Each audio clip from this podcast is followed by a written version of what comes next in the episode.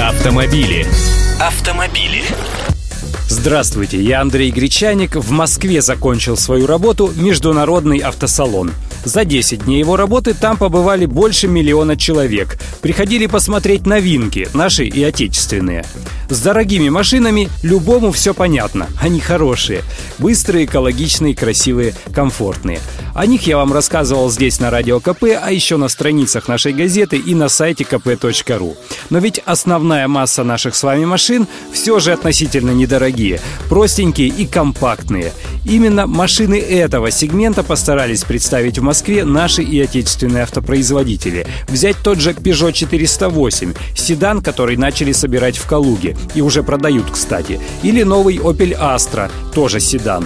Это машины гольф-класса с весьма вместительными салонами и просто громадными багажниками. Они имеют богатое оснащение и достаточно мощные движки. Интересные машины, но не дешевые. А были и действительно бюджетные автомобили, рассчитанные на самые тонкие кошельки. Взять тот же Nissan Almera, который будут собирать на автовазе а также Chevrolet Cobalt, который станет на конвейер в Узбекистане, и, конечно же, наша Лада Калина второго поколения, которая с будущего года уже окажется в продаже.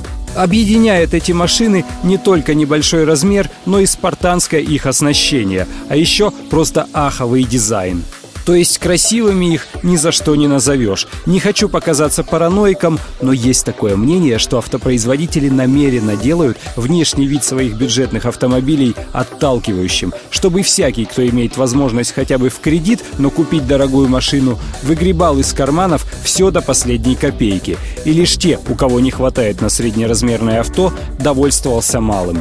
А как по-вашему, должны ли дешевые машины быть обязательно некрасивыми? И вообще вообще, считаете ли вы, что бывают действительно некрасивые машины или все это вкусовщина? Автомобили. Автомобили.